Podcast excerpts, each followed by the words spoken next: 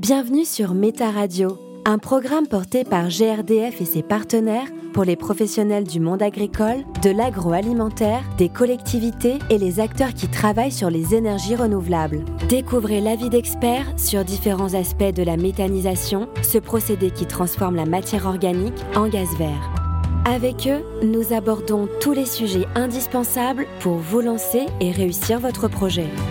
Méta Radio, le podcast qui diffuse du gaz vert dans votre territoire.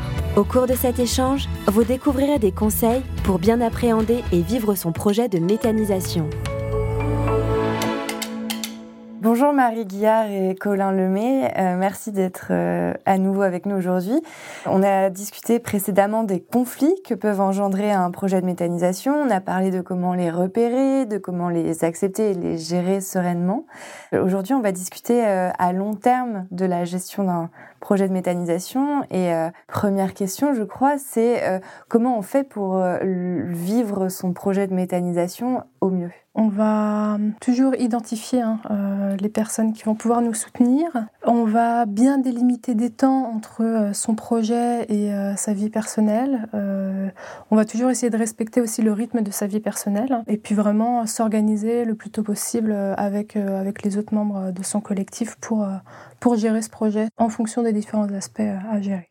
Je pense que les problèmes, c'est les mêmes qu'on va trouver dans la gestion de projet en général. Très tôt, le plus tôt possible, il va falloir se poser certains objectifs. Qu'est-ce qu'on veut faire concrètement? Euh, Quel est le projet qu'on veut mener? Quelles sont les ressources dont on a besoin pour le faire? Et surtout, quelles sont les compétences qui vont être nécessaires pour mener le projet? Que ce soit au niveau technique, que ce soit au niveau euh, financier, etc. Quelles vont être les personnes ressources? Donc identifier très rapidement les personnes ressources, créer des canaux de communication euh, pour pouvoir directement s'adresser aux bonnes personnes quand on en a besoin. Ensuite, la gestion de projet, c'est aussi, bah, comme le dit Marie, euh, bien délimiter les temps qui vont être nécessaires pour travailler sur ce projet. C'est une annexe, c'est quelque chose qui ne doit pas prendre le pas sur le travail, sur les loisirs, sur la vie familiale, parce que à partir du moment où ça devient le cas et qu'on se force à travailler sur un projet, bah déjà on perd un peu l'intérêt qu'on avait au début, on perd un peu de la motivation qu'on avait, et puis euh, bah, on ne tiendra pas non plus sur la distance si on s'empêche de faire tout le reste. Ça peut prendre du temps. Comment on fait pour gérer ce temps consacré au projet? Est-ce que vous avez des outils euh, concrets à nous conseiller? À partir du projet, il faut prendre un calendrier et il faut se fixer des objectifs qui sont atteignables dans le temps. ne euh, faut pas l'affronter frontalement, c'est compliqué, il y a beaucoup de choses à faire, ça va être très long. Donc il faut se dire, je vais atteindre tel objectif en deux mois par exemple. Et se dire, bon bah sur ces deux mois, euh, je vais y passer peut-être euh, trois mercredis, ou je vais y passer euh, tous mes samedis après-midi, ou je vais y passer de temps à temps, histoire de voir aussi qu'on progresse sur le projet. Je pense que là, de toute façon, face à ça, faut aussi euh, se donner les moyens de faire une rétrospective à un moment et de se dire qu'on a bien bossé. Que là, euh, ces six derniers mois, on a quand même beaucoup progressé, même si les choses piétinent. Et on sait que ça va piétiner. Il y a plein de moments où le projet, de toute façon, en plus, il dépend plus de nous. Quand on va déposer des quand on va demander des autorisations, quand il, y a tous ces délais aussi administratifs. Donc, euh, on sait que le projet, ça va être très long. Donc, autant se donner les moyens de se dire, bon, bah, j'ai bien bossé, quoi. J'ai fait tout ça il y a en six mois. se dire que s'il y a des domaines bien précis, il y a de la communication d'un côté aussi. On a on en a parlé. Euh, tout ce qui est la communication, la gestion de l'opposition, c'est des tâches qui sont un peu séparées et donc bien repérer ces différentes tâches, les compétences qui y sont associées, et puis euh, travailler ces différents points à des moments bien séparés. Pas tout affronter de front, on ne pourra pas tout faire, mais toujours essayer d'être dans le concret, d'être dans l'action, et surtout pas se laisser envahir. Méta Radio, le podcast qui diffuse du gaz vert sur votre territoire. Début d'un projet de méthanisation, comment on peut évaluer cette, euh, cette charge de travail qu'on ne connaît pas forcément? Bah, Il va falloir voir avec euh, les personnes qui nous accompagnent déjà par rapport à aux différentes phases du projet. Euh, il va falloir voir euh, par rapport à nos propres compétences ce qu'on maîtrise ou pas, parce que s'il y a des choses qu'on ne maîtrise pas mais qu'on veut quand même gérer, je pense à la communication, bah, va peut-être falloir se former aussi, donc il va falloir essayer d'évaluer un petit peu comme ça, euh, ou pour déléguer. Dès le départ, va falloir essayer de, comme le disait Colin en fait, d'identifier les tâches, de savoir ce qu'on peut faire. Et puis, euh, si on peut pas le faire, on délègue. Si on peut le faire, faut, faut, calculer le temps euh, qu'on doit mettre. Si on a déjà fait, on peut peut-être évaluer un petit peu. Et si euh, on doit se former, faut, faut, tenir compte de ce temps-là. Ça va vraiment dépendre de soi et de ses compétences. C'est intéressant de se tourner vers des agriculteurs qui ont pu monter des projets un peu similaires au nôtre, parce que forcément, on ne va pas se tourner vers une, une, unité industrielle de méthanisation si on fait juste de la méta à la ferme. Donc, euh, aller voir un autre agriculteur, mm. lui poser des questions très concrètement. Quelles ont été ses difficultés, combien de temps ça a pris? Et comment lui s'est organisé? Pour savoir, bah voilà, moi par rapport à ça, peut-être qu'il y a ma femme, peut-être qu'il y a un, ami qui peut m'aider sur tel et tel aspect, donc je vais pouvoir maîtriser ça, je vais pouvoir le faire moi-même. Euh, mais par rapport à telle autre chose qu'il me décrit, bah là, je vois pas, j'ai pas les ressources pour le faire. Donc, euh, à partir d'un retour d'expérience comme ça, bah, essayer de prévoir les choses et puis d'identifier les personnes qui vont nous aider. Ça peut être un partage de ressources aussi. S'il y a déjà eu des fly qui ont été mis en place et qui ont fonctionné, euh, ça peut être un thème qui est réutilisé, réajusté au projet, mais euh, les, choses, les supports peuvent être recyclés aussi euh, grâce au partage d'expérience. C'est quoi l'importance de la formation dans la mise en place d'un projet? Ça va dépendre du cursus de chacun et des compétences de chacun. En tout cas, tout ce qui est lié, enfin, je pense tout le temps à la com parce que c'est plus ce sur quoi je travaille, mais tout ce qui est lié à la com, il faudra, faudra au moins quelques heures pour, euh, pour prévoir un planning très précis de communication et, euh, et même entre, entre les membres du même collectif. Et puis en soi, le, un projet de méthanisation, c'est une formation tout du long en fait, c'est une formation continue et puis des fois ça va mm. être aussi sur le tas qu'on va se former et qu'on va apprendre. Il y a toute une partie de nos échecs qu'on peut réutiliser et apprendre aussi de ce qu'on fait mal. Il y a des moments où il faut se dire, bon bah voilà, là, pendant trois mois j'ai fait ça, euh, visiblement ça va nulle part parce que je me suis mal organisé, parce que j'arrive pas, je vois pas le bout du tunnel, soit parce que j'ai pas les ressources, soit parce que j'ai pas réussi à m'organiser correctement. Mais euh, concrètement, bah, qu'est-ce que je fais pour que les trois mois suivants, ça me serve mieux? Mmh. euh, Et puis développer une nouvelle stratégie. Mais il y a toujours des choses qu'on pourrait mieux faire. Donc, il ne faut pas s'arrêter à un échec, il ne faut pas s'arrêter à du découragement. Ça peut être long, ok. Mais je vais apprendre de ça et puis je fais autrement. Puis ça dépend de chacun aussi, parce qu'on peut nous transmettre des outils, des, techniques, des stratégies, mais peut-être que ça ne va pas nous correspondre à nous en tant que porteurs de projet. Donc on va peut-être les tester, finalement ça ne va pas nous correspondre. Donc voilà, il faut toujours être euh, bienveillant avec soi-même en fait. Hein. On teste des choses, euh, des manières de s'organiser. Des fois ça fonctionne, des fois ça ne fonctionne pas. Méta Radio, le podcast qui vous aide à vous lancer dans la méthanisation.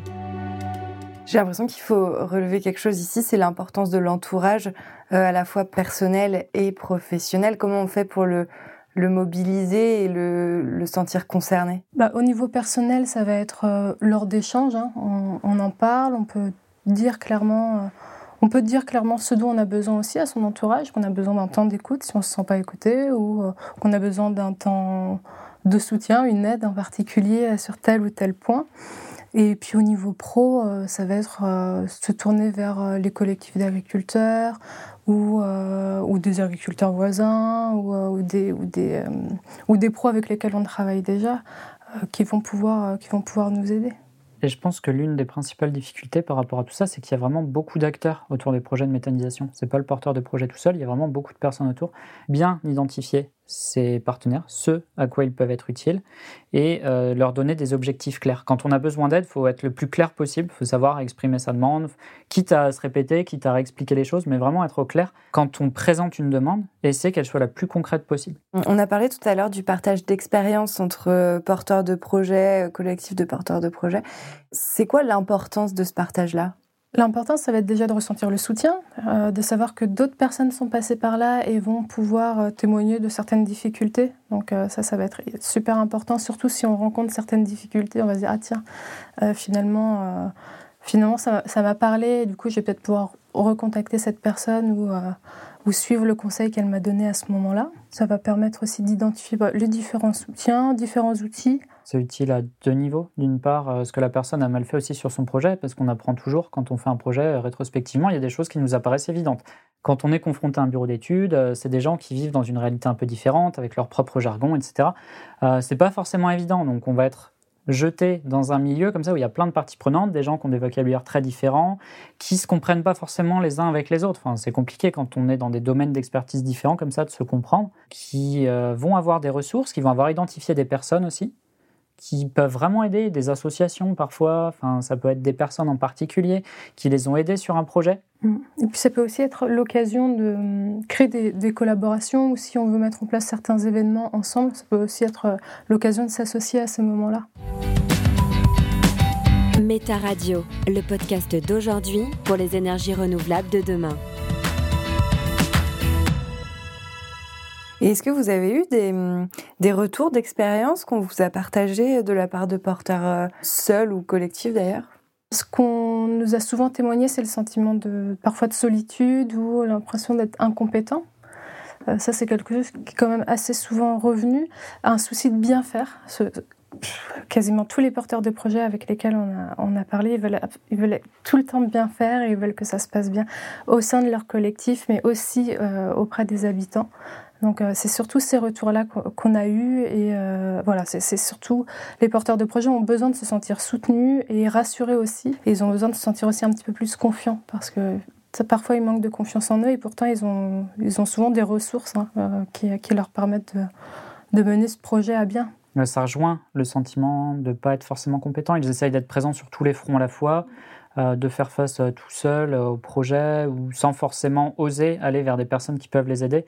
Euh, et donc, en fait, c'est surtout bah, ce sentiment d'être un peu tout seul à porter tout le poids du projet qui va être difficile et qu'il faut essayer de casser parce que euh, voilà, il y, a des personnes qui sont là pour ça, pour aider. Justement, j'aimerais juste qu'on revienne rapidement sur le fait qu'on peut faire appel à des prestataires, des agences. Ça, c'est vraiment important aussi. Oui, totalement. Faut... Et puis dès le début, en fait, hein, d'un projet, hein, c'est vraiment important de de pouvoir avoir des personnes qui nous conseillent sur la gestion de projet déjà en général pour mettre en place, euh, comme le disait Colin, des calendriers, des rétro-plannings, gérer des répartitions de tâches, nous donner des outils concrets. C'est particulièrement important parce que quand on monte une unité de méthanisation, c'est un projet qui s'inscrit vraiment sur le long terme.